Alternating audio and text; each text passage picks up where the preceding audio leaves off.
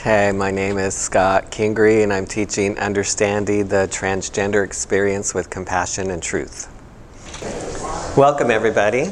I want to give you guys time to eat your lunch. It's always really interesting speaking when people are eating and stuff, you know, it's really awesome. No, I'm glad. But um, I'm sort of, I always kind of prepare something that's a little bit, not the core talk and give people time and all that kind of stuff. And I really do want to maximize our time together because um, we have till about 1.15 and you guys need to be back for the next thing, right? So I just want to make sure that we have some time. Um, so just something, we're just going to kind of start with, maybe some of you guys have seen this, uh, but there was a Gallup poll that came out in February of this year. I think it was in USA Today. Um, when we're talking about sort of LGBT identification and how that's on the rise right now. Um, so in 2017, there was 4.5% of US adults identified by some letter under that LGBTQ acronym. And then um, the most recent one is from 2021 is now 5.6 adults are identifying as some LGBTQ acronym letter. And so the question is so it says one of the main reasons LGBT identification has been increasing over time is that younger generations are more likely to consider themselves to be something other than heterosexual. This includes about one in six adult members of Generation Z, and that's age 18 to 23 right now. Um, and the way that that breaks down so Gen Z, and this would be people born from 1997 to 2002. Um, 15.9% of that demographic is identifying under some acronym letter right now, um, which means about 7.9 would consider a straight or heterosexual identity. Um, and then Gen Z, this is uh, millennials, I'm sorry, millennials so Gen Z was 15.9, millennials would be 9.1 of that demographic are identifying under an acronym letter. Um, and the way that that breaks down for Gen Z is 11.5 would consider themselves bisexual. That's the largest percentage. Um, gay would be 2.1, lesbian 1.4, trans 1.8, and other 0.04. So, why the rise suddenly? Why is this rising, continuing to rise? Well, a couple reasons. In the past, LGBT people hid their identities, and now they feel free to be out. We just sort of see that. I was growing up LGBT, I was just gay. I'll just use, it was only one letter back in the 80s. I was like, I kind of missed the 80s because it was like one, you know? Not like 26, but. Uh, but you know, we didn't have a lot of gay characters on television. It was still a really rather underground movement. It was just starting to pick up. The gay movement was just starting to move back in the 70s, right? So people feel freer now.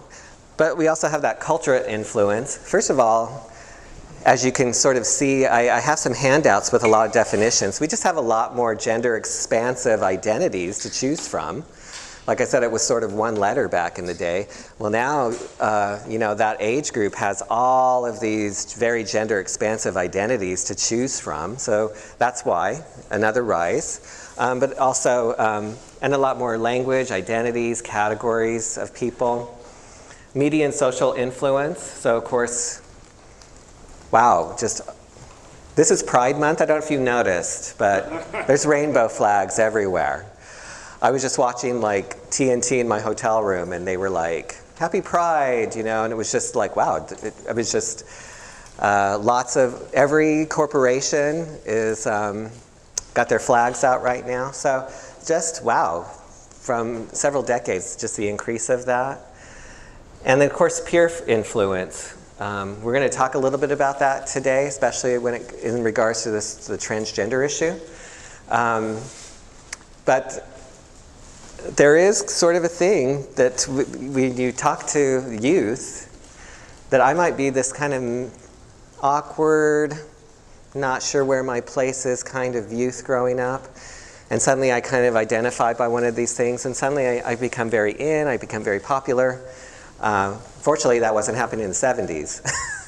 you were like super out, you know.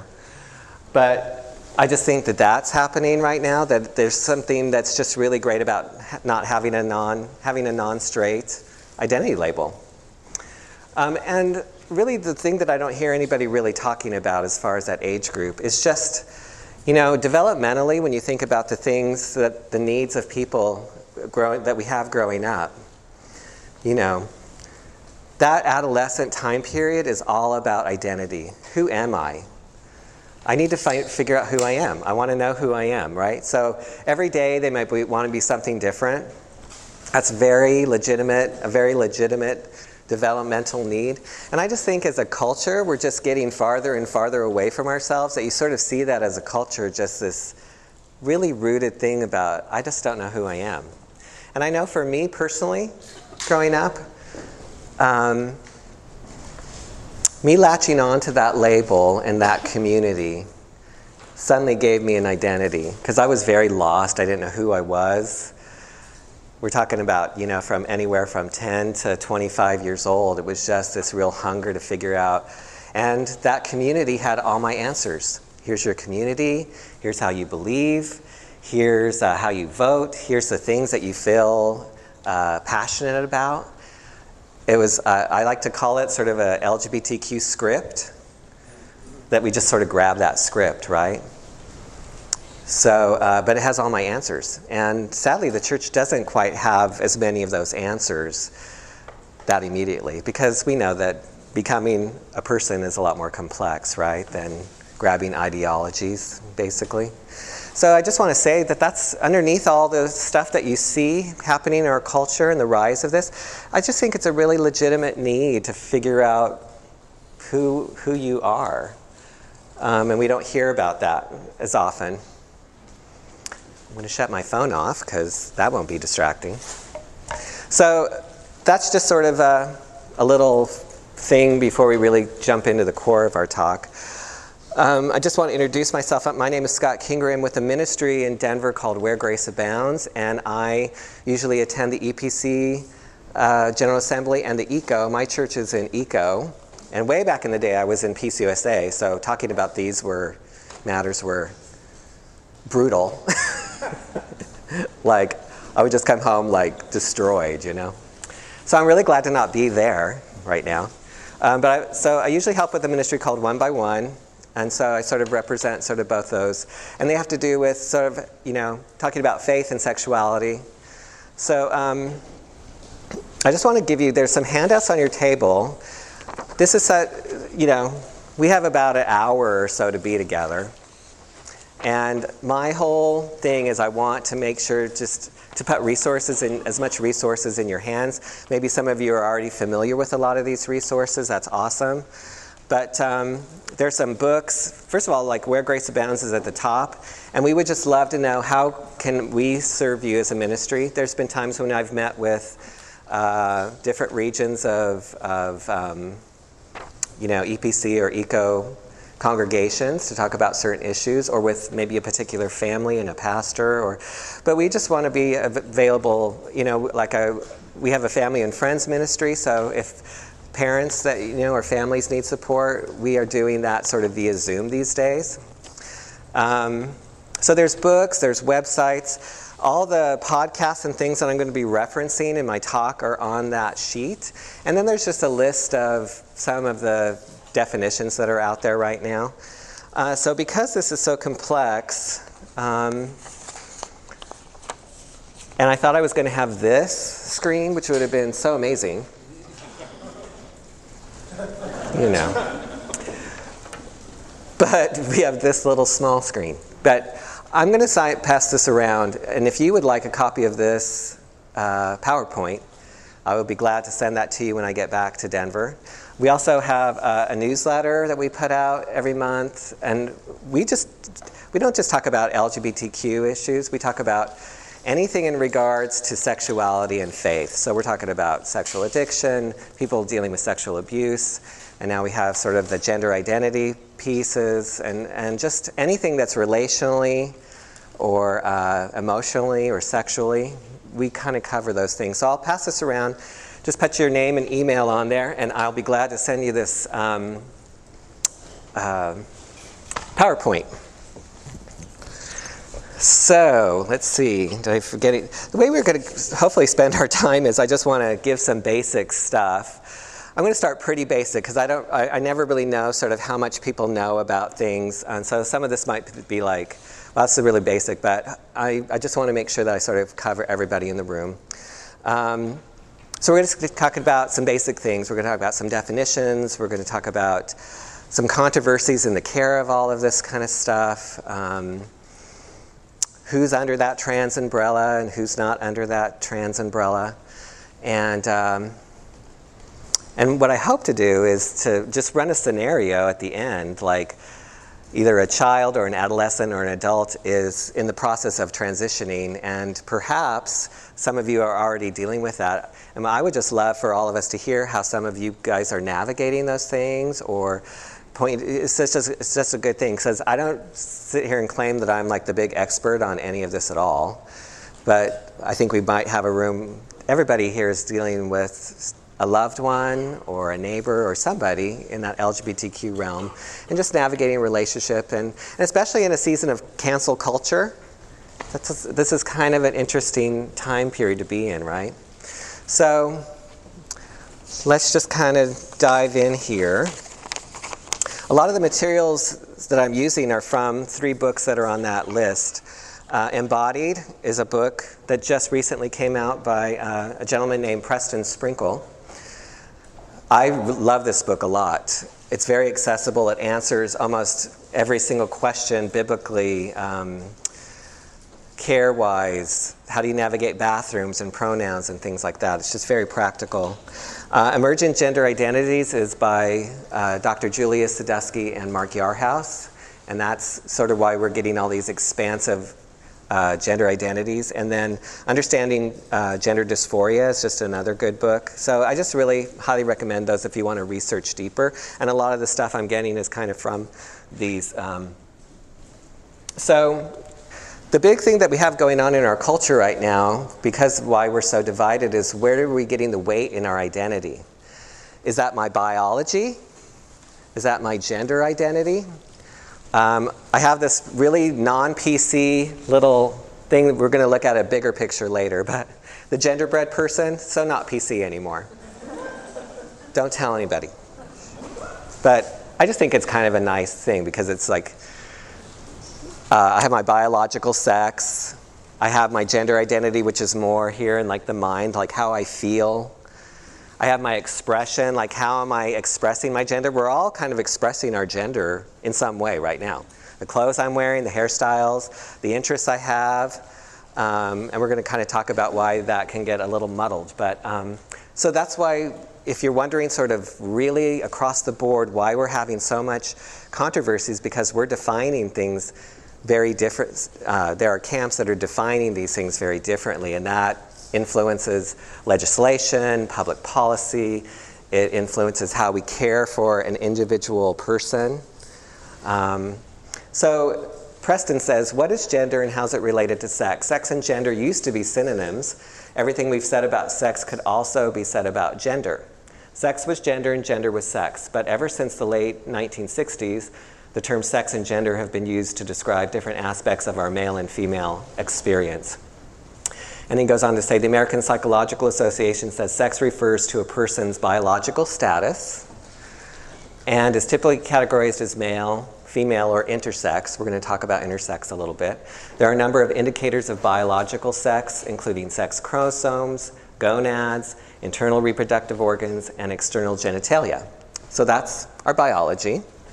Does that give weight to my identity when we're talking about these things? Or is it gender identity describes the psychological aspects associated with being male or female? Or one's internal sense of self as male, female, both, or neither? And then gender role, gender stereotypes, sort of complicated, describes the social and cultural aspects of being male or female, sometimes shorthand as masculinity or femininity. So that's why we now see a thousand gender identities Because if it's all just about how I feel or how I experience things outside of my biology, I can have all these kind of sort of gender expansive identities. That's why we're seeing that. Um, and that's why we have all these sort of complications. I just want to say that that's the cultural battle that we're in right now. Um, so, gender stereotypes. Okay, so I was like a little kid.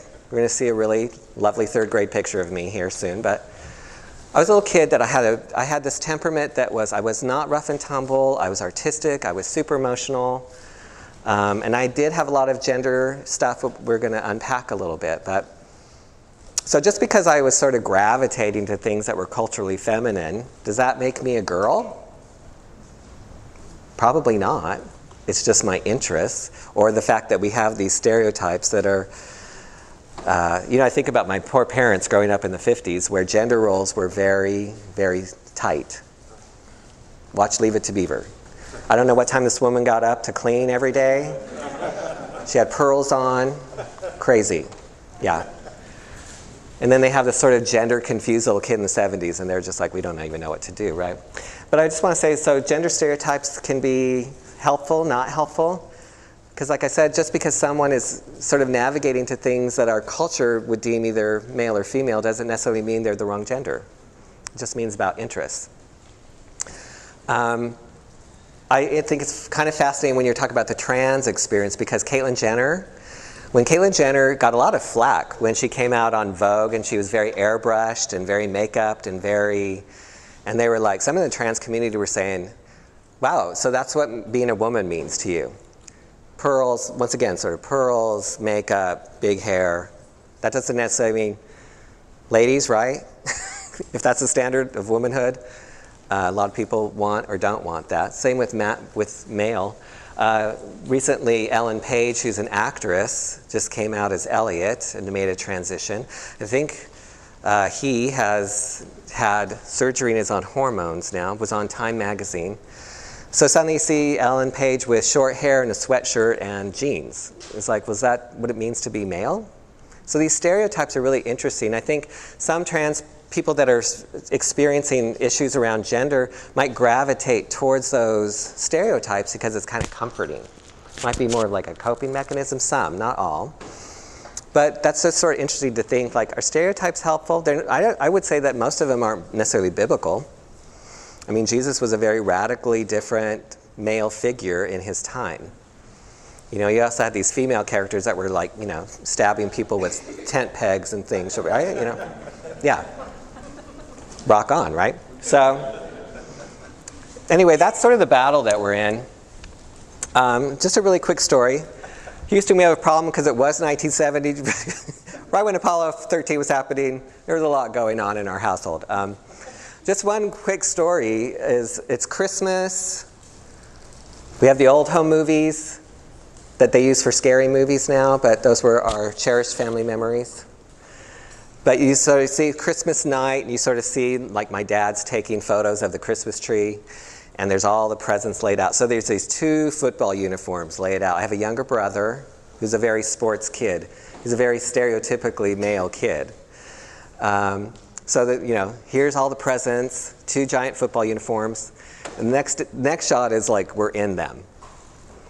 And I'm like laying on the ground, like I have a giant rock on me.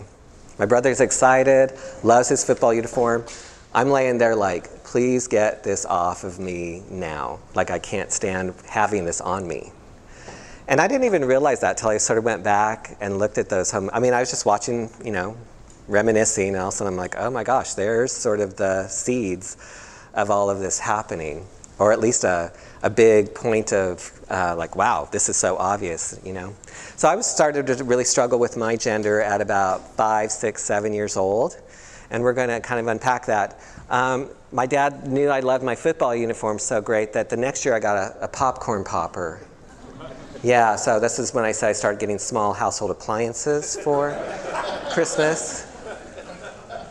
But I was really grateful, like my dad didn't sort of force me into those things, you know they started working. Like I said, I was more artistic sort of little kid. Um, so let's kind of unpack some definitions. So gender dysphoria, which used to be called gender identity disorder, but we can start seeing that we're moving more and more away from the idea of this being a disorder. Um, and I think this, inter- this definition is so interesting. So, this is from the American Psychological Association. It says a concept, and I put a big old question mark there. A concept, this is in the DSM 5, this is a diagnosis actually, but even that word is sort of moving away from something diagnosable.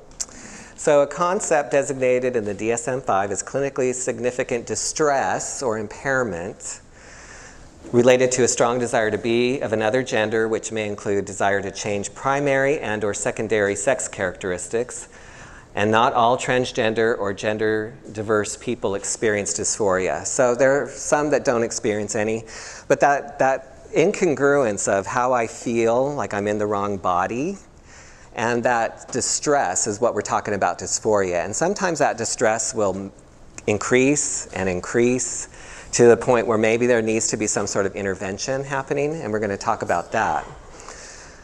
So, um, and then transgender is just an umbrella term describing individuals whose gender identity does not align in a traditional sense with the gender they were assigned at birth. It may also be used to refer to a person's whose gender identity is binary, basically male female, and not traditionally associated with that uh, designated, designed at birth. That's really interesting. That's why my little genderbread person is not really very PC anymore because they're not really calling it sex anymore. They're calling sex assigned at birth.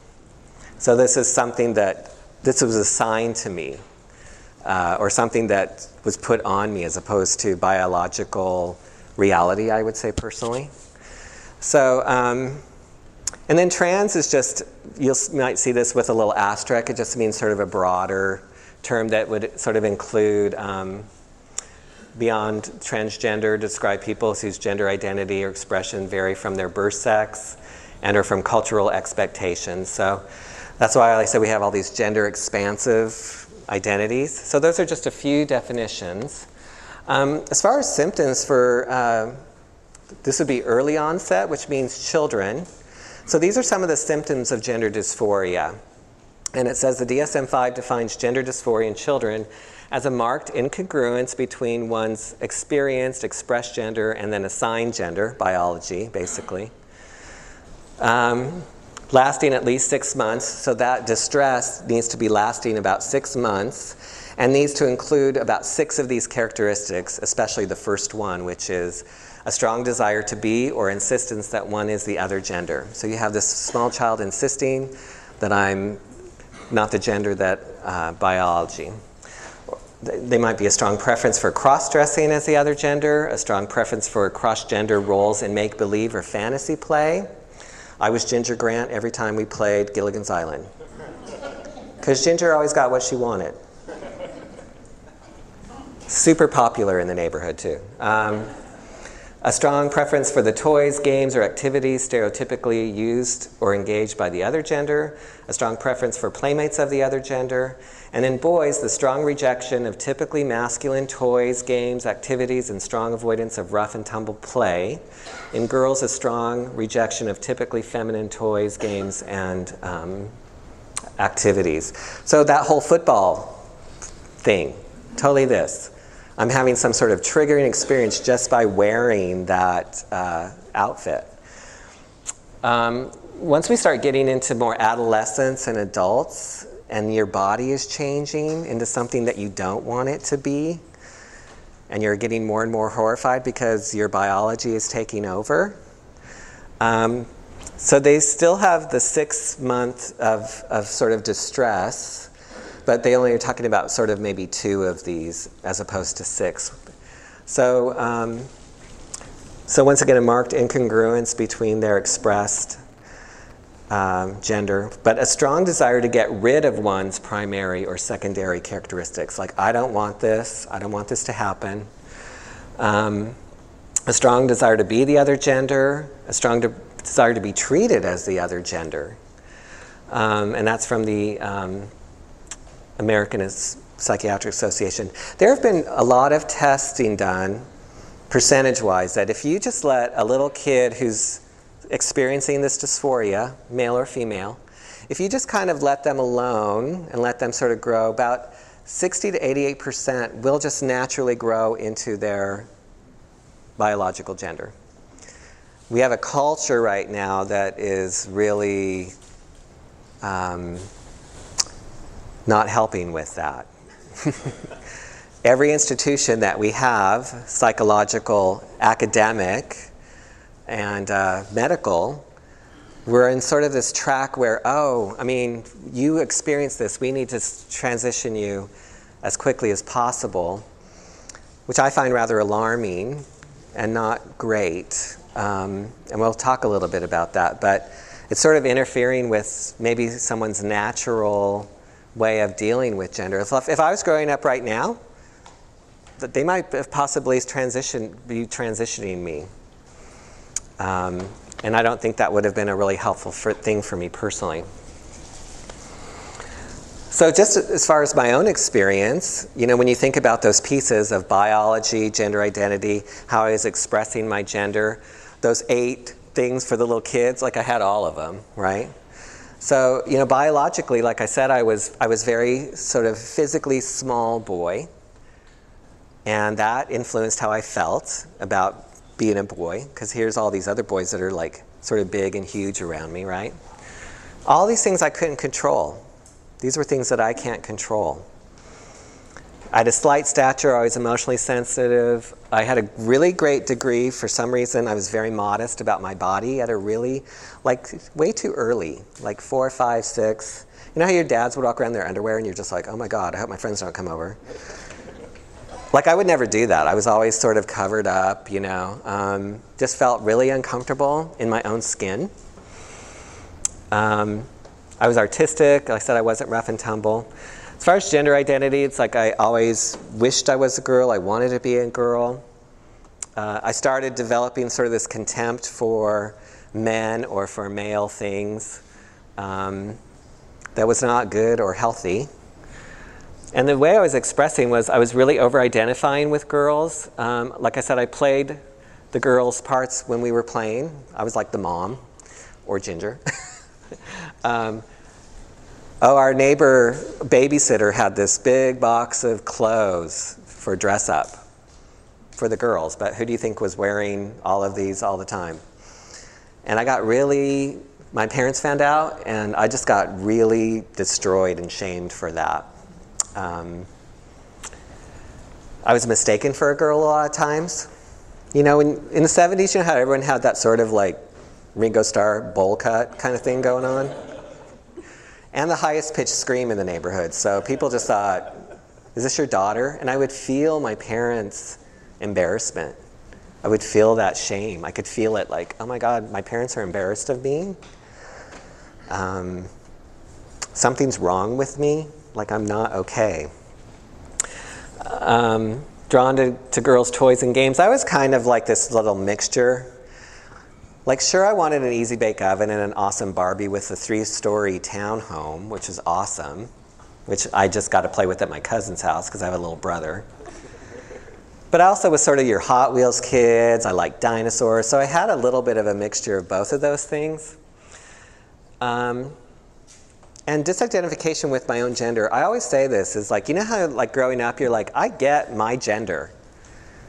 Like, I get boys or I get girls, but that other gender, they just seem really weird and mysterious and I don't get them. Well, for me, it was more like, I get these girls who I'm hanging out with more, and I don't get guys. Like, they're up on the soccer field and they're spitting, and I'm like, why are they always spitting all the time? I don't Do I have to do that? Do I have to spit? Well, I don't know, you know?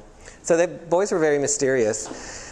And then I, like I said, I just felt different and detached from boy things and symbols of clothing. As I grew up, things, those symbols took on, and I, I find this a lot with, um, with women that are sort of dealing with that same thing. Like suddenly those clothes mean something like a suit. I will never wear a suit because that means something really awful about men, something negative that I don't want.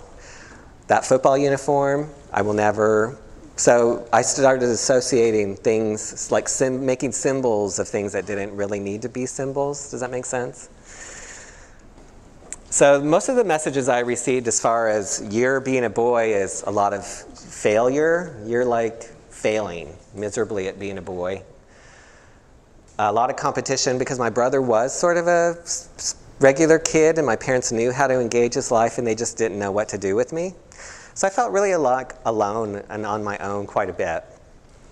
Um, a lot of shame, a lot of bullying, a lot of labeling all through elementary school. So, who's under the trans umbrella?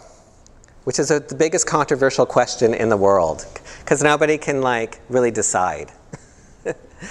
um, but these are just a few. So, gender dysphoric trans people may or may not identify as trans. So, those are the people that we've been talking about that are, are experiencing this distress between uh, and they are okay with that term. Some people say, oh, I'm so glad to have some words to put how I'm feeling cause, to this distress. And then once again, you have sort of non gender dysphoric trans, those trans identified people who have never experienced dysphoria. And some might not even like that term because it sort of um, links it to a disorder or some sort of pathology or something. So you have those people. Um, there's a, a phenom- phenomenon happening over the last several years, and it's a term called rapid onset gender dysphoria. Uh, so before I read that uh, definition, I'll just say in 2009, in this gender clinic in London, they were treating 51 uh, people 34 males, 17 females who were gender dysphoric or trans identified. 51. By 2019, that jumped up to 2,364 um, that we're identifying. And that and then we see a shift from male to female. So you have 624 males, and then you have 17, 1,740 females. This is a 5,000% increase. And if you're wondering just suddenly, and maybe you know some families or people that suddenly, that's why it's called rapid onset. Suddenly, like let's say a young adolescent woman just comes and says one day, I'm trans, just out of the blue. And you've never thought, I've never experienced you as having any sort of gender issues or wanting to be a boy, or, um, but suddenly you're identifying as trans. Um, and so the, they, this was a study by Lisa Littman from Brown University. It was peer reviewed. Some of it was positive, some of it was not, was sort of negative. Uh, some people would call this a social contagion. Others think that's a little harsh and sort of, I don't, maybe I don't want to use that term because it's kind of combative, perhaps. But Basically, a term coined by Lisa Littman of Brown University, peer reviewed study of adolescents, mostly female, who suddenly announce to parents they are trans influenced, and the influences are they're influenced by peers. A lot of other peers are suddenly identifying as trans. They are on social websites that are sort of like talking about trans ideology and how awesome it is. Um, there's a lot of sort of mental health things that are going on with these young people. Um, and I'm not saying that negatively, but they've noticed that that has been a sort of a common theme. Um, and so these young women will, or men, will somehow get a hold, start transitioning. And they'll start getting a hold of cross uh, hormones, cross sex hormones. Some, and that, we're going to sort of talk about all of that, but um, or they might start pursuing uh, surgical, like I'm going to have a mastectomy and have my breasts removed. So, this is a phenomenon that's been happening, and there is a um, there's a woman. I've highlighted a podcast from Preston on his theology in the raw, where he's interviewing this young woman who did exactly the same thing. Now she's in her 20s, and she, luckily she, because there's a lot of uh, reversible and irreversible things cross-sex hormones is sort of semi-reversible, but it can really wreck. Like for a young woman, your voice is gone. You'll never have your same voice again. Uh, you might always be having hair growing in places that you don't necessarily want. So she's sharing her story about suddenly I'm in my 20s and I'm like, I am not trans. I believe this trans ideology, and I've wrecked parts. I mean, parts of my physicality because of that. So there's these trans de detransitioners is a growing group of uh, people under this trans umbrella. And they started this Pique Resilience Project, which is just people, mostly like these young women, sharing their stories of how they believe this ideology and what happened to them. So, those are people that are under the trans umbrella. Um, for those, so those who may or may not be under the umbrella, so you have people that cross dress for a variety of reasons.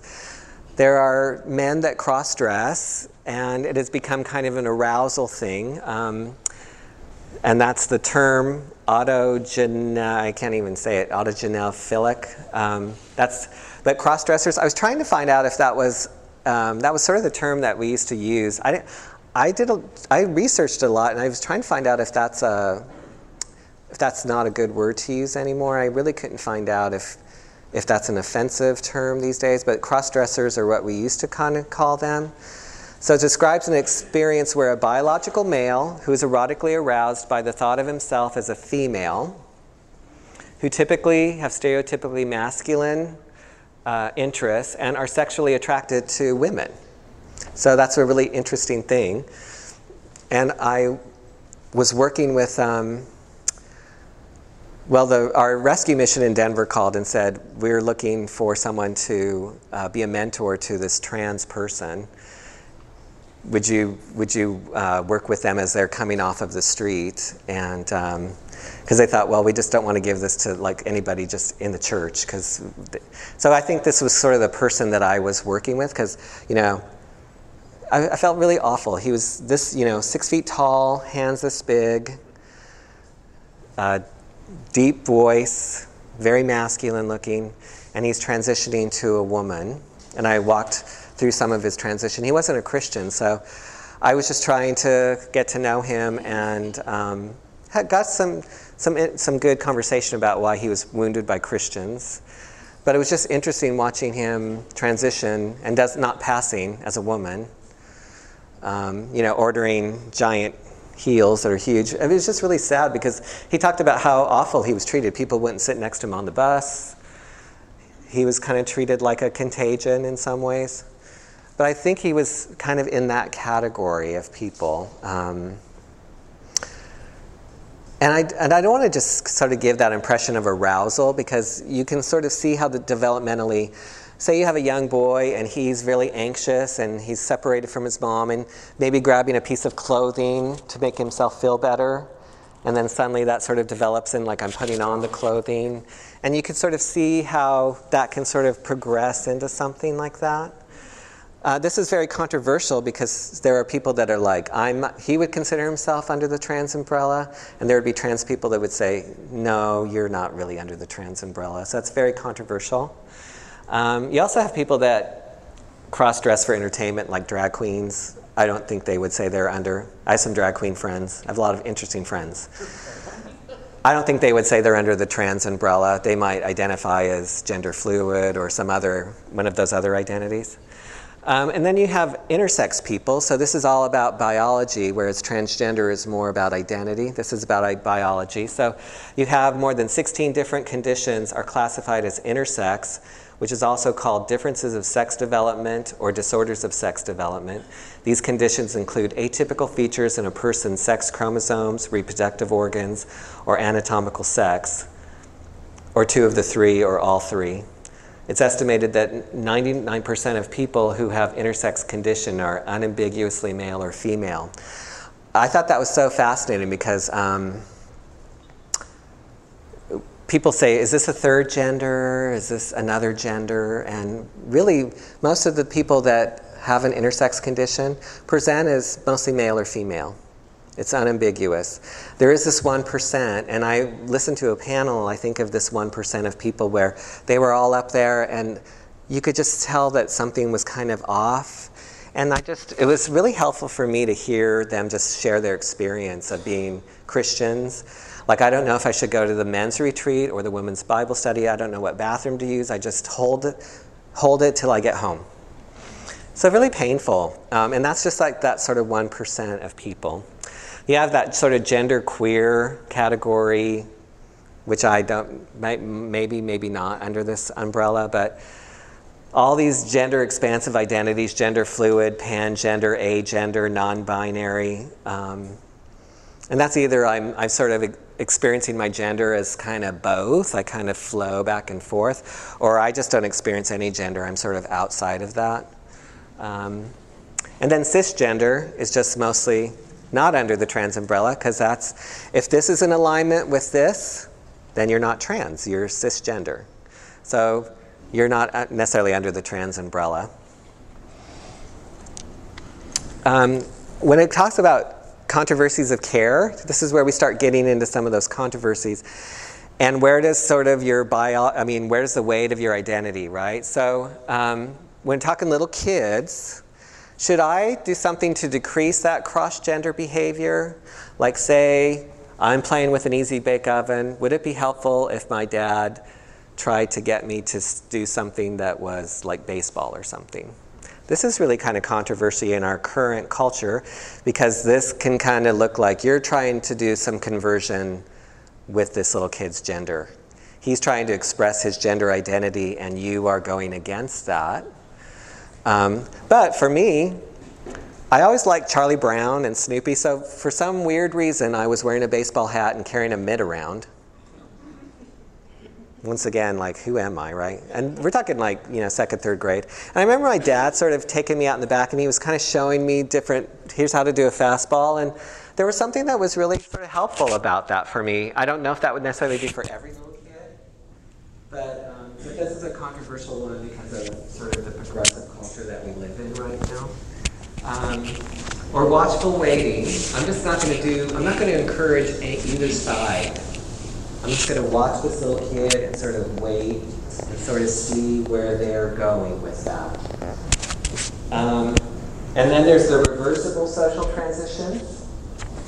Um, if someone, if there's a little kid or an adolescent that is that distress is happening, I always, if you feel like you really need to do something, let's do reversible things. Name, pronoun, hair, clothes. Those are all reversible things.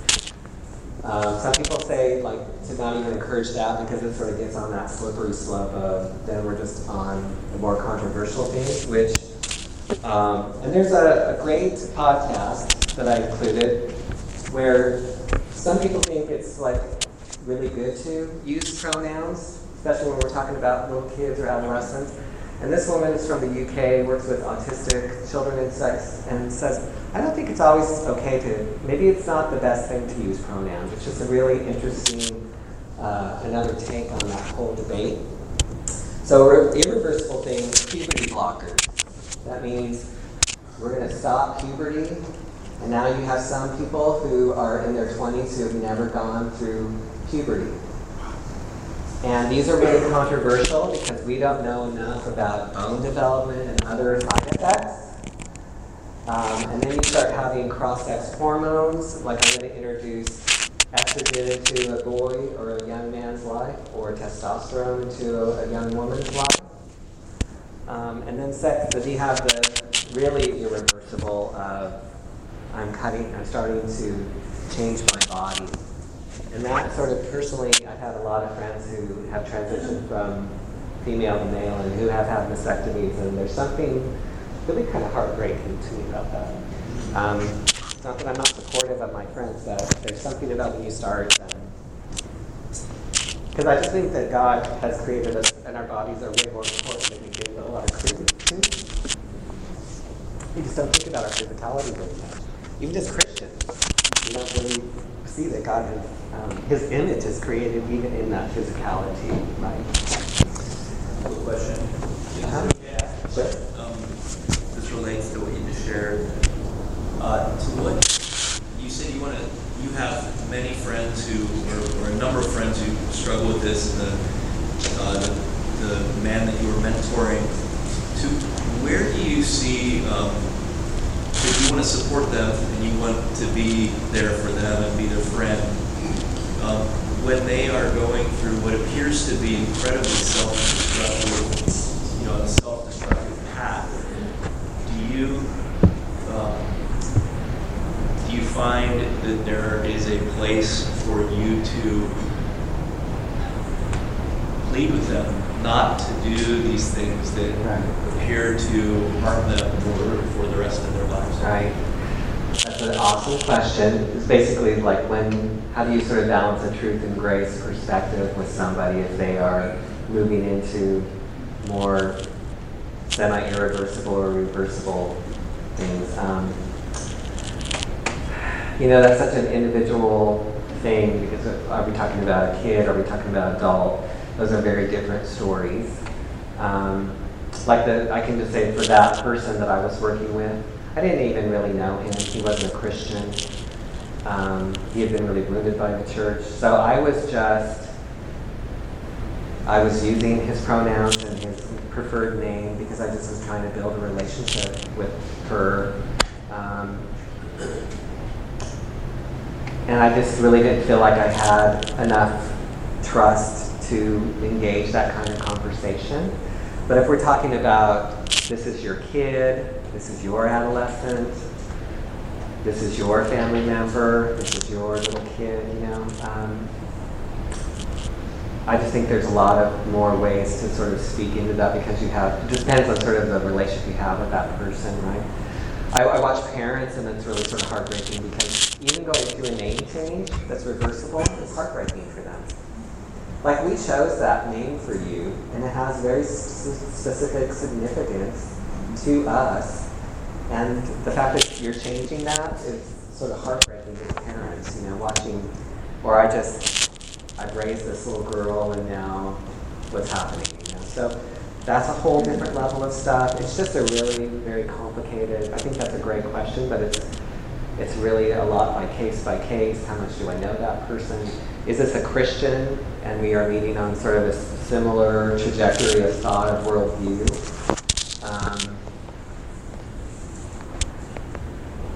you could still sort of plead with somebody and see where that goes, um, or have that conversation. Like, I would engage that more in a different way. Like, talk to me about why that's important, why taking these steps, and especially steps like that. Why is that important to you? I want to understand that. That's a different way than you eh, eh, you know, or not even that it's just a way to engage that story in a way that maybe opens that dialogue a little bit. And I do that with everything. Tell me about that identity why that's important. Share with me about if you have an affirming theology. I want to hear that story about how you landed there. I just think there's ways to engage that conversation that opens the dialogue up instead of shutting it down and offers more trust. I, I really do care about you. I really want to know you in a way that um, I just, I'm not just kind of spouting what's right or wrong. I want to engage you in your life where you are, and I want to understand that, and I hope that that'll open doors for us to talk more. Is that, is that helpful? I saw a hand back up. Okay. Um, that's, we get that question a lot, and I think that's a really, that's why we're sort of here talking about that, you know. Um, and it's just such a complex thing because it really has to do with level of relationship, trust that's been built. Who is this person? Are we talking a child, an adolescent, an adult? Um, I would be way more protective of little kids and adolescents, of course, um, making decisions that I don't think when this prefrontal cortex hasn't even developed yet. You know, mine's not even developed yet. Part of this dysphoria might have to do with our uh, conceptions, because you mentioned uh, boys wanting uh, those big, big things. I wish somebody had taught me how to cook when I was little. I had to learn it on my own. Now my wife loves uh, my cooking. she can't cook what I can cook, but I wish I could bake because nobody taught me how to make understand. So when somebody, when a little boy wants to cook, just tell them that he's going to be a chef in the future instead Right. of being uh, a woman. Yeah, I think we have more space for that. You just watch every Food Network show. Oh, summarize it? Um, gosh. I would say what's probably really great now is you can get, we can be a little out, a little more out of our gender stereotypes where like a young boy to cook is seen maybe back then it was sort of like, when really most of the great chefs were men. Traditionally, then we have Julia, you know, showing up in the 60s. But, um, but now you just sort of see a little bit more. It's okay to kind of do all sorts of things that maybe 20, 30 years ago which I totally agree with, yeah. Like the example of a young boy wanting to be a chef and encouraging that rather than thinking that something's bad, something's wrong. Um, there's a couple great podcasts if you're wanting to know about puberty blockers and hormones. I just think there's not a lot of stuff that's great about puberty blockers. There's an endocrinologist talking about that, sort of the effects on uh, physicality. Um, here's just sort of the pastoral care piece, real quickly. Um, so there's a, an organization called Q Ideas, Gabe Lyons. They kind of do these TED Talks for Christians, Q Ideas. Um, really great. They're just covering all sorts of things across the board. But uh, Preston had a conversation, and Q Ideas uses five lenses to look at any issue that we're sort of dealing with right now. Our theology, which is sort of do we believe is true. Um, our pastoral care, how are we caring for people? Those are very important. Our relationships with people, the people that we engage with every day, whether it's an acquaintance, whether it's a Starbucks person, whether it's a family member. And then we sort of have the political arena, and then we kind of have the public square, what's happening in social media. I think these get all really tangled up because I think it's really easy as Christians and traditionally Christians over decades have been really combative. They've sort of taken that um, political arena and then use it to just be super combative against this particular community, maybe other communities. I mean, we all do that as just people in general. So is there a way to sort of pull those apart and really think, okay, I want to walk in what's true, Lord. I want to engage that truth in a way that is pastorally caring for somebody. I want to build relationships with people, like I was just talking about the, the guys that I got the rescue And yet, so what do I do sort of with that public arena and sort of that public square and social media? Because I think it's totally fine to, um, you know, we have some uh, as of this date, there have been 80 pieces of legislation related to transgender issues in state legislations across the U.S. right now.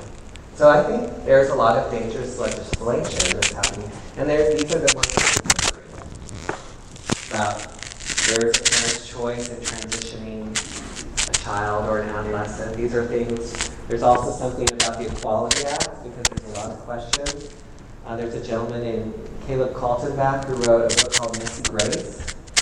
He grew up with gay, a gay mom and a gay dad. They split, and so he here he is going to gay pride parades and being spit on and urinated on by Christians. Years later, he becomes a Christian, much to his parents' chagrin. And not only that, but a pastor.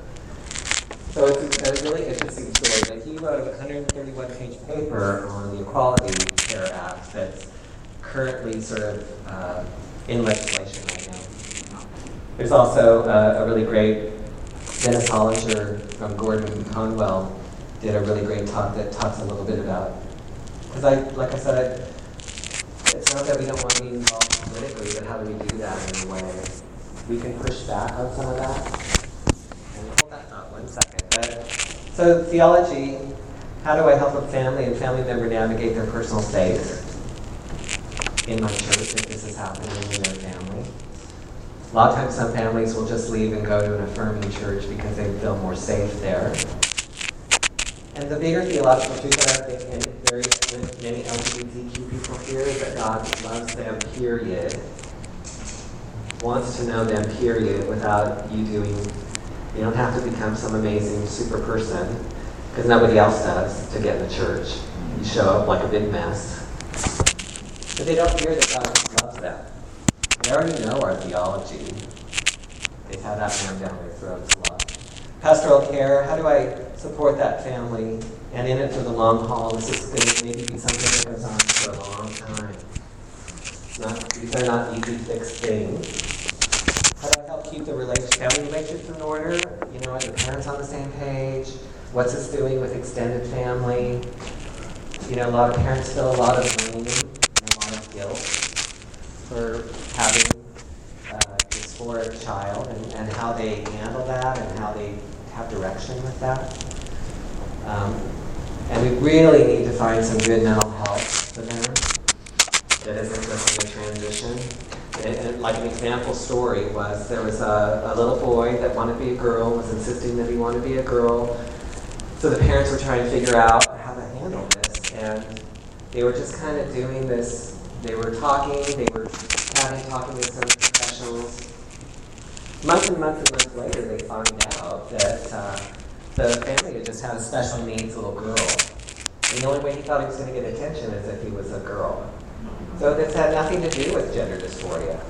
And here he could have been started transitioning when he wasn't, right? So we need to find really good mental health.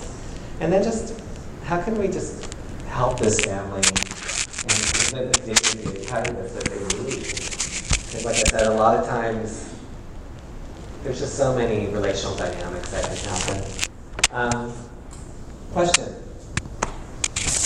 I know that from a theological perspective, it's very helpful when speaking with someone who disagrees with the biblical point of view, that I kind of have a starting point of anthropology. You know, our understanding of what is a human and what isn't a human, and therefore what is uh, sexual behavior or not. I'm, I'm still struggling. I need to read some more on okay, than the, the gender part of the argument. But my question really is, are there any voices you know of in the scientific world, which we know has run with affirming much of these behaviors and decisions? Are there any minority voices in the scientific world that might be raising doubts or saying, well, actually no, or coming at it from another way that would affirm a biblical view? Yeah, I think there are. Um, I think there's a growing um, those voices that aren't even necessarily even coming from a Christian perspective, but coming from uh, medical. I think that there. Um, oh, I do think that there is a growing voice of that. Um, I think I'm trying to think where I've heard some of those. Do you guys know? Can you say? Uh, I think his name is Paul McHugh, and he was the surgeon who was in charge at Johns Hopkins you know, of transitional surgeries, and he left that altogether because he saw the devastation that it caused. But he's written um, a number of things out there. What's the last name? It's McHugh, M C U G H, I think. Um, things, and he's written a number of things that, I, that, that are helpful. But he has been. Uh, Yeah, Paul McHugh, if you work with you.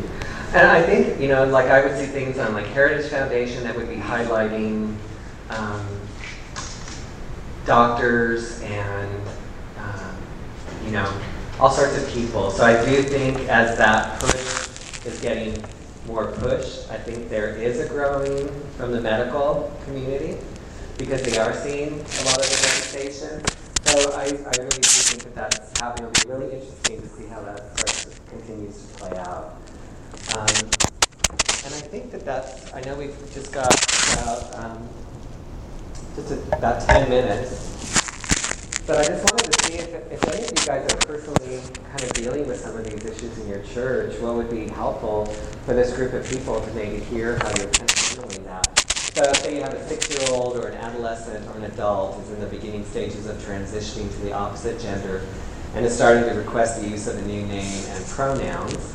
So some of the things you might consider are, are the family members, are the parents and family on the same page? Sometimes you might have a mother and father that really big odds about how to handle a situation like that, and that is going to cause some real upheaval in the family. Um, are parents aware of the controversy of possible transition solutions? Um, just have a conversation, like have you researched, rather than just thinking, oh, this is kind of the one size fit all, which we don't do with any other things in our culture. There's not a one size fit all solution, except we're starting to have it in this, this type of arena.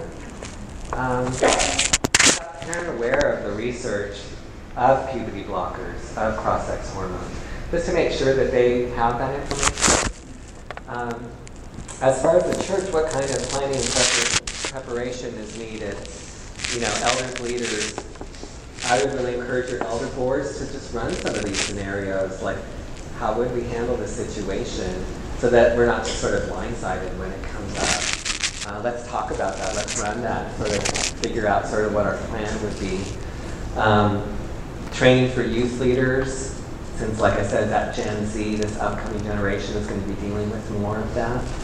Um, they're probably the ones that are really on the front line and already know more than all of us sitting in the room, actually. And communication to the church, who knows this and when and how do we communicate that? Um, what can be accommodated and not accommodated? We need to kind of think through like pronouns, names, bathrooms, Sunday school, retreats. Preston has some really practical things in his book Embodied as far as pronouns and retreats, I think. I have some of those things. Um, but I remember a church was, we worked with a, a presbytery and talked with their leaders. They had a young woman in their church that had grown up in the church and was transitioning and wanted a male name and a male pronouns. Of course, you're not going to put like an adolescent girl in a men's bathroom. That's not wise in a hashtag Me Too culture. Um, but what they decided was like, well, we don't know about the pronouns, but she had a name that was more like a nickname, and people thought, oh, I can use that nickname. That sounds fine. They were able to kind of work some some ways out to work with that. Um, how do you accommodate this family or this person without sacrificing the needs of everyone else? Like if I have a little boy, what are the other parents who have little kids? Maybe I'm not ready for my child to really know to be to have that yet. So how do I sort of work with this in a way that sort of a, about as win-win as you can get, I guess, right? Um, rather than just this, these are making demands and how do we, you know, how can we sort of work with that? So does anyone have any help with that? Like we are navigating that in our church currently? I'm going to give you this microphone. And I think I just knocked mine off. Thanks. Thanks for the presentation. Yeah. awesome. Um, I live in New York and the city, and um, so my background is we get a lot of homosexuals, all these spectrums in our, uh, you know, in our life. But I have five friends that all are uh, they different. How they do. They all have a gay background, lesbian background. But what I was super encouraged in all their stories was just a whole doctrine of irresistible grace. The Holy Spirit just got over their lives at some. And it was irresistible. My friend Micah and his lover, 10 years, they lived with each other. And one day the Holy Spirit just rocked him. And he was like, I can't, we can't do this anymore. We grew up, we know this is wrong. We just can't live like this. No one said anything to him. You know, I always think I, I did the right thing, the right word, the right words, the right answer. Literally just the Holy Spirit. And it took a year to separate the and the lives. And now they're just best friends. And they're like, you know, I know what that was. I'm probably always going to be same-sex attracted, but I love Jesus more, and that's enough for me. And my friend Tony, same story. We were best friends. He was gay his whole life. Um, parted ways. He fell back in the gay lifestyle for 12 years. And literally one day in his living room, the Holy Spirit just wrecked him. He wept for two hours, and he's been walking strong. He's a member of Redeemer Downtown for six years now. Then I met a former lesbian in England and I was just curious, like, hey, I see this congruity with friends of mine. It's just the Holy Spirit that gets hold of them. I was just curious, that's just very butch. You know, I was just curious, is that, is that your story? She's like, oh, totally. She's like, my lover and I, 20, like 15 years, I can't remember how long we were together. She's like, but we were always at Pride Week, like we were going to the spiritual tent, always. I didn't realize that God was just after me.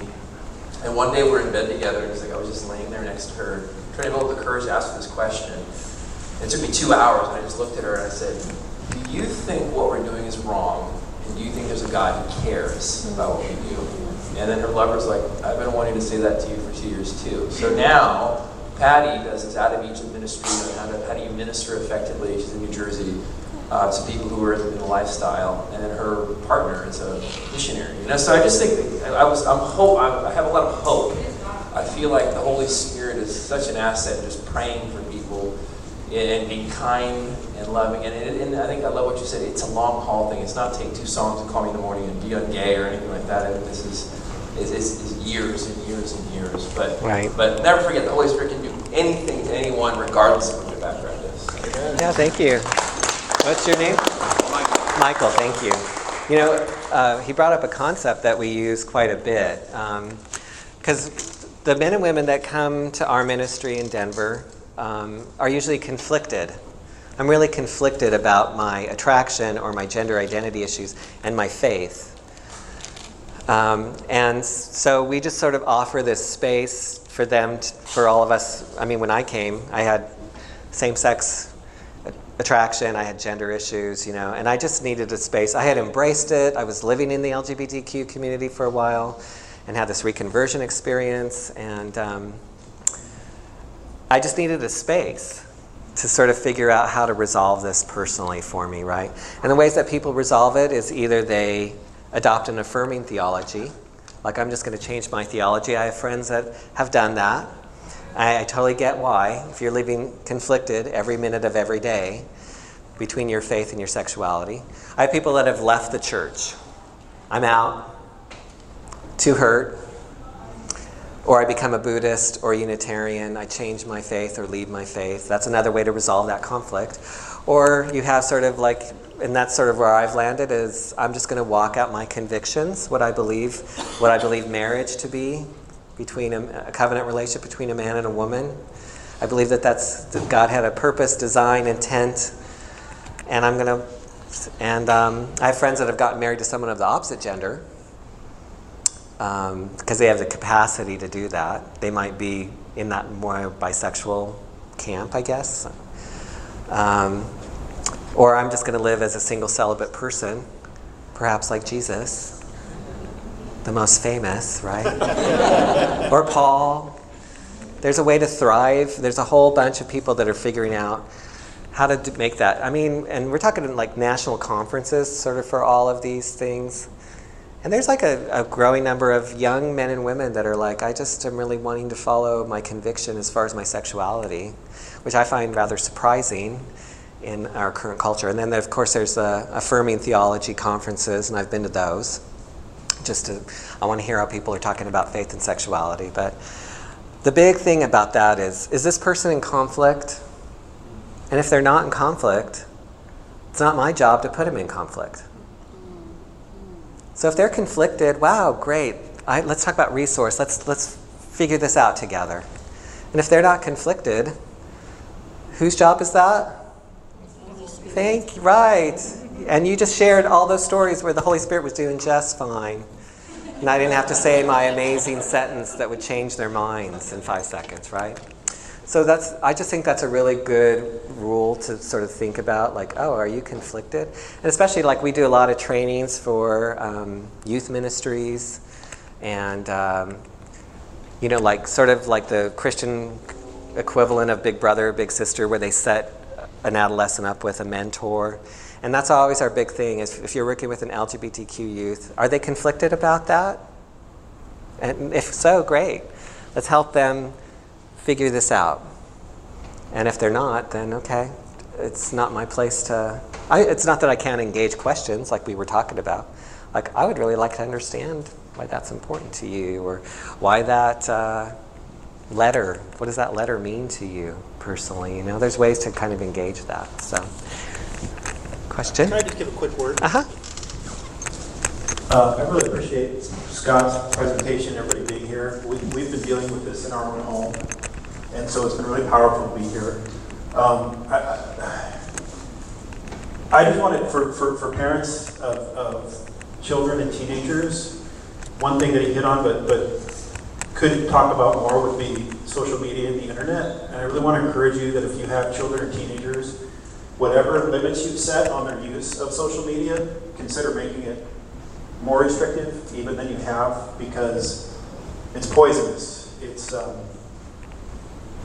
for these kids, they, they can't handle it at, at 12, 13, 14, 15. Their minds are not equipped to withstand the propaganda.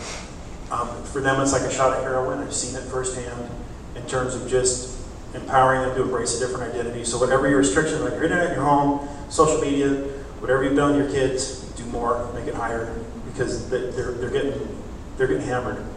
Um, and so thank you. Yeah. Yeah, thanks. Is that Kirk? Eric. Yeah. Oh, Eric, sorry. Yeah. My size. Yeah.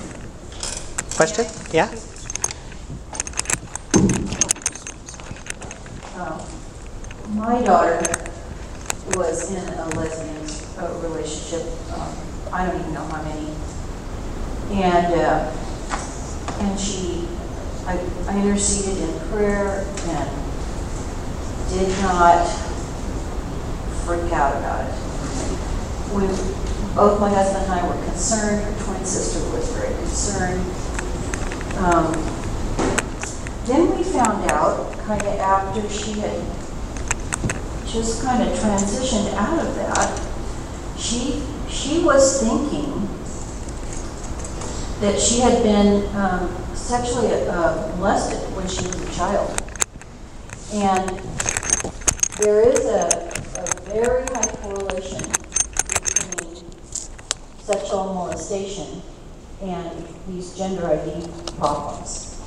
And I can't tell you how, how I want to affirm what you said about the need for, for churches to understand the combination of presenting the gospel and supporting people with mental health. Because that mental health key is something that, that every county, every state, and our federal government gets rid of in their budget. One of the first things they do is get rid of mental health and especially Christian counseling, with a counselor who really understands these, these connections, can make a huge difference. She's out of that now and is healthier, and we found out she's also bipolar. And that could have been discovered, and we could have helped her sooner if we had been aware of that. I, I knew, even as she entered puberty, something was not quite right. And she was extremely emotional and lots of depression. And we tried to take her to a counselor and she refused to go. And sometimes you can't do anything as a parent. You just have to get on your knees and say, Lord, no matter what, this child is yours. You will intercede. You will take care of this. And, and he has in my daughter's case. Um, And I also, um, well, I guess, uh, just helping people to understand there's a continuum that's completely normal for a woman to express her womanhood and for a man to express his manliness. Just as if, you know, you said you, you prefer to play with different things. And if we just stop trying to make them into some kind of image of our own as parents, just let them be themselves. I think that's, that's a big key. Thanks so much for that. I was just thinking about sort of the bell curve, you know, and then most male and female sort of experience this, but you're still in the bell curve. I might be down here, but still in the curve, right? Question back there? Yeah, I was just gonna say really loud, um, I don't know if any of your global workers or, um, have cross-cultural piece involved with your upraising, um, sorry. That's okay.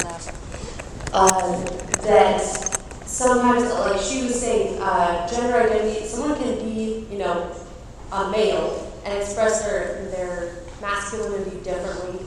Um, and, and you see that cross-culturally a lot. My husband, um, grew up in Asia, and when he came to Texas, um, he was used to being super touchy with, with guys and girls and just, like, just being touchy.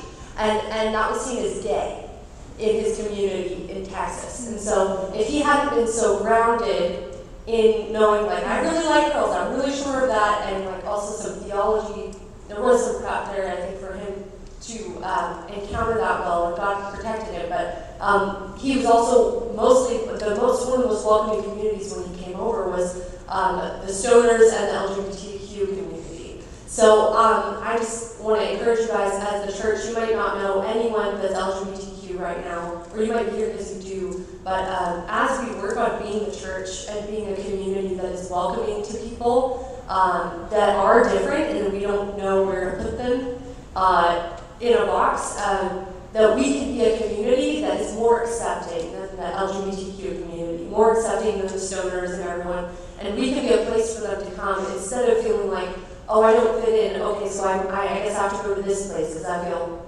safe there. Um, and also just be aware of that cross-cultural piece, and there might be other things that play into um, how someone expresses their masculinity or femininity. And they're going to hear things from their friends, like, oh, you like dancing? You're a boy. You can't like dancing. Um, and so then they, I had a friend that was definitely not gay in junior high school. He had a crush on me. Um, and then, but by the time he was in high school, because he loved dance and art and stuff, um, he had been kind of convinced by everyone around him, well, you like this stuff, so you must be gay. Um, and so I just want to encourage you guys um, to have that mindset of like, my child can be, you know, straight or what have you, or even if they struggle, struggle with gender dysphoria, but um, some of these kids are they're hearing everything um, from people around them, so to affirm them in um, who they are in Christ and creating the image of God, male and female. Mhm. Yeah. Yeah. And once again, sort of unhelpful stereotypes and how that sort of boxes people. Another thing I want to say that I think you really hit on too is um, the U.S. is probably one of the most touch deprived countries in the world because of those things. And I was in Italy, and ev- I mean, everyone's just all over each other, and I'm like, and it was startling. And I was like, wait a minute, this is nothing gay. It's the fact that they're just showing affection. And the fact that that affection has been sexualized in our culture is so awful and so damaging that any type of intimacy is seen as something sexual, awful. Right? So that's why we're one of the most touch deprived countries ever, um, which I think increases the fact that we, and the sexualization is why pornography is rampant. We look for those false ways of intimacy.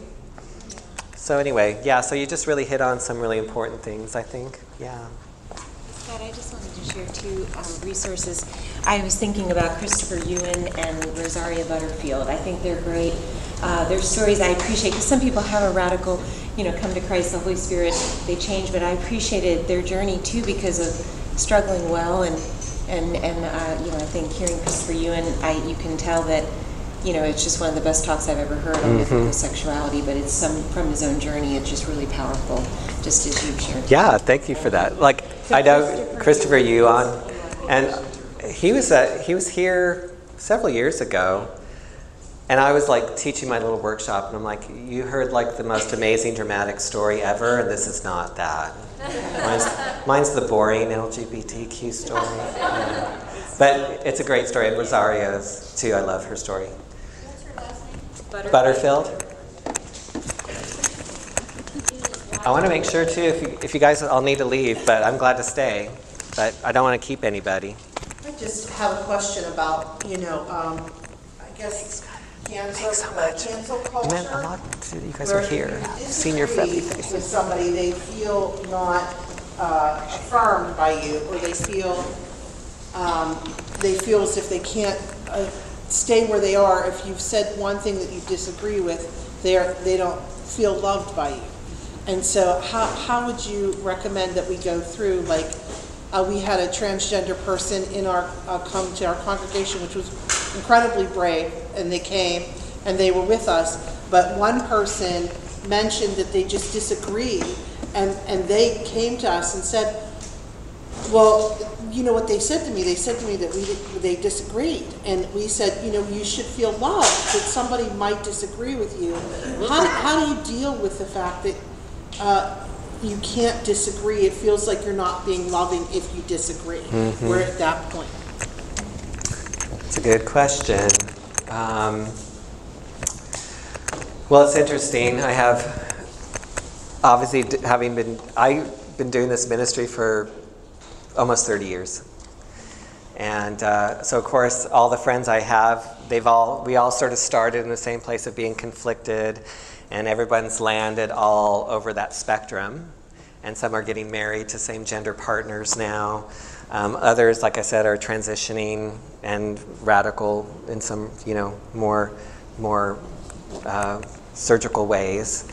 Um, and it's been interesting kind of navigating our relationships. Um, you know, that one is sort of interesting because it's someone that's new to a community, doesn't really know everybody. Um, and that's what's always really sad to be is you might have the biggest heart as a congregation in a church, and then one person says something that was not even that bad. I've heard worse, you know. And like I can't control everybody in the congregation, you know. Um, and you're trying to kind of do some damage control or. Um, but it really takes kind of two people to work that out together. You know, I would hope that that person, like, yeah, let's let's talk about that a little bit. Let's go to coffee. You know, one thing, another thing I always say is we live in a soundbite culture that throws a soundbite out there. What do you believe about this? Soundbite question. And they just want some soundbite answer. And these are not soundbite topics that we're talking about. So I said, anytime that you have a soundbite question flung at you, what do you believe? Blah blah, you know, whatever. Don't don't get hooked. That's where you say things like, you know, that's probably a really layered, complex thing. I would love to have coffee with you and let's talk about that. Then you know if they're really serious. And in a way, it's like I'm inviting them, I'm wanting to know them. And I could even spend the first part of that conversation at coffee. Just I just want to hear your story. You know, I just want to hear and just all those questions. I'd love to hear about how you came to start transitioning. I would love to hear that. And then you can sort of get, and then as they realize, oh, you want to know me as a person, you know, that opens a little bit of trust and maybe like, well, let's talk about this disagreement thing. Um, just because someone has some different views doesn't mean. I think we disagree with, do you agree with everything that everybody does that you're friends with? And you're still friends with them? Like, okay, so let's sort of figure that out, you know? Um, so, and like I said, it sort of takes two people to do that. If they're willing to go there with you, willing to to, to really gut that out together, as opposed to you just want my soundbite answer, and then you can like be happy or pissed about that. I don't know, right? Yeah. So. Thank you so much. That was wonderful. And, and just that example, we should all be doing that to people that are struggling with a life that is so mixed up, no matter be heterosexual homosexual. And, and, until we engage and be fellowship and have that friendship, it's really hard to be able to share God's love. Thank you. Yeah, thank you so much. I, one of the things that I always talk about is one of because like I said, we have uh, you know some seminars, three-hour seminars that we do. We'd be glad to do on Zoom for your congregation or whatever. But one of the things that, and I talk about those four groups of people, like the LGBTQ community, that Christian affirming community, sort of the people that are wanting to walk out their convictions, and still sort of getting flack for that. Like I'm gay, but I'm not practicing or whatever that word is. I'm, it doesn't take much practice either. I'm, I'm pretty good at it. But, or just the people that have left. Those are four pastoral communities that I would interact very differently with, you know. But one of my first things is always just to say, enter the conversation from a place of humility. And the fact that I even have to say that makes me kind of sad. but I know I don't always, you know, it's like, and I think that that's what I did with my friends is we decided, you know what, I really care about you more than being right about something. I mean, I, this is my belief, and I don't have the whole truth either. I only know it sort of through a mirror darkly, you know, but, um, but, you know, we've been willing to just sort of go there. And that's been kind of hard, especially when someone has a different theology. That's a little rough, you know, because we can really sort of scrape on each other. And then watching, you know, having them, they're starting to get married, and I have this really different belief about what marriage is. Um, so we had some hard conversations, you know, but at the end of the day, it's like we're still going to be friends. We're still going to walk this out together. Because their stories aren't over. And it's not that I'm like, I'm just praying that I want, I want what I pray for my LGBTQ friends or those who have left or those that are just wherever it's like I just want Jesus in your life, and He'll take care of it. I just want to pray, Jesus, your light, your life into their life. I'm amazed. I have a lot of friends that have left the church, and the fact that they still even talk to me is kind of amazing. But I pray for them a lot. Because you know who God loves a lot? Prodigals. He loves prodigals like a ton. So pray for those prodigals. But yeah, so um, I just want Jesus in their life, and then um, then I'll be glad to let Him take care of it in their timing, in what they need, in how they hear it. Yeah. So, any last thoughts?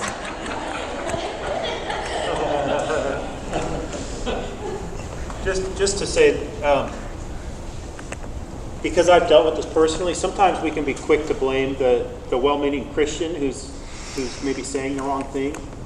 And the problem is with the LGBT community right now, their, their sexuality is their identity. And so if you reject the, the, that piece of sexuality, they interpret it as you rejecting them. They don't interpret it as, I love you, Right. in spite of the fact that I don't think this behavior is good for you. What they hear is, if you don't accept my behavior, you're rejecting me.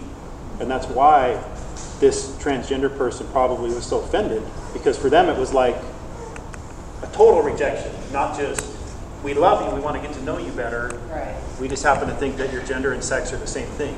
You know, for them, that's, you're rejecting me. Well, and I'm always like, why do you start there?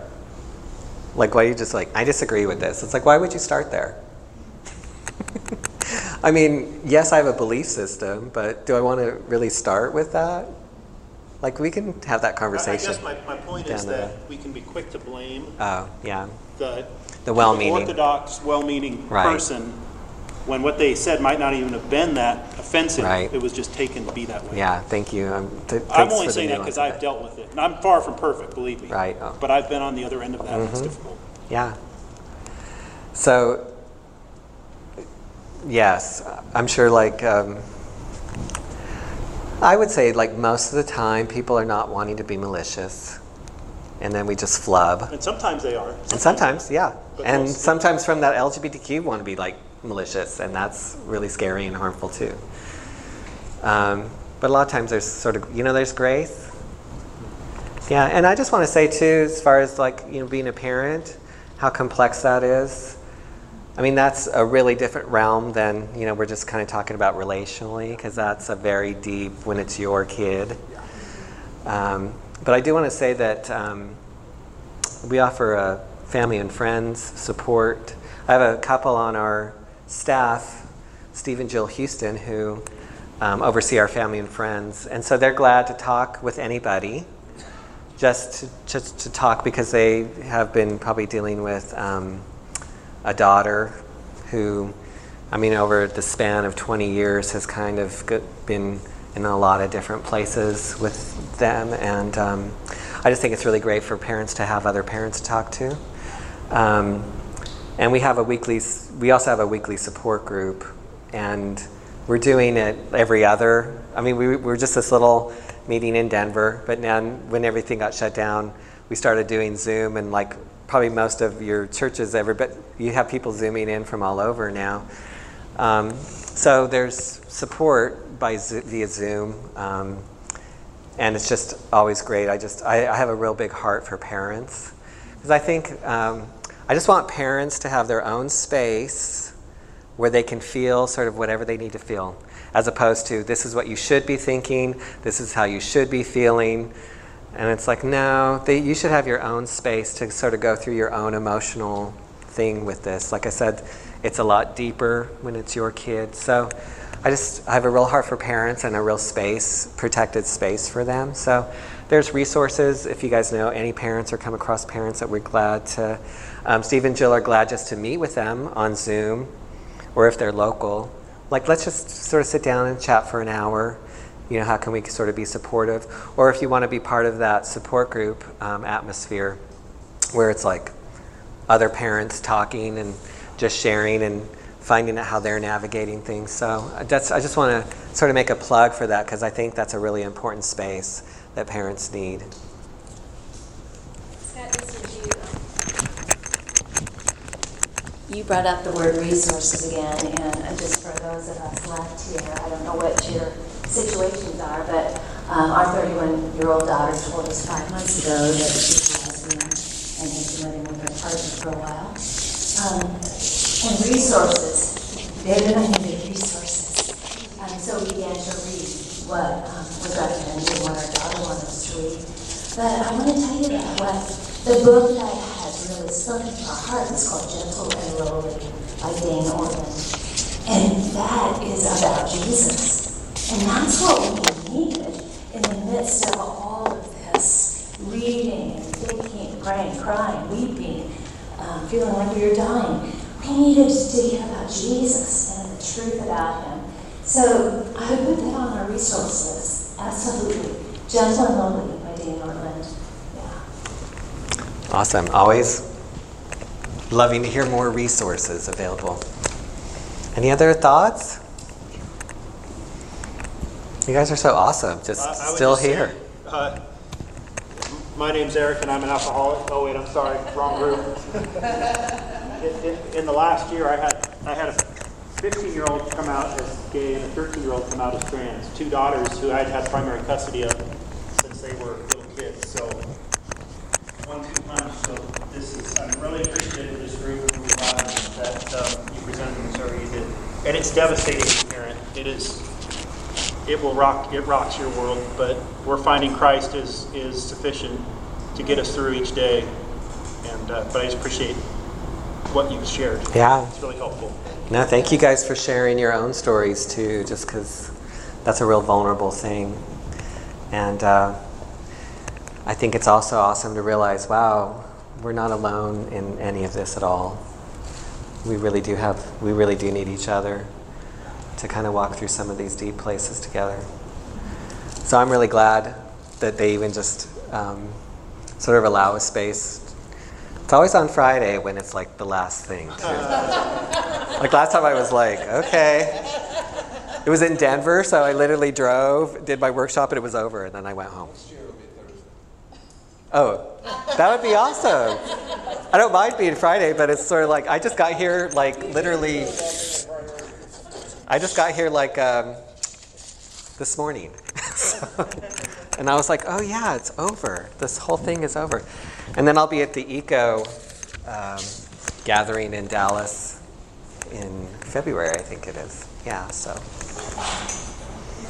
let us know. Like I said, I, I, put that on that resource thing. If there's any way that I or our ministry can be a support to you guys, please let us know.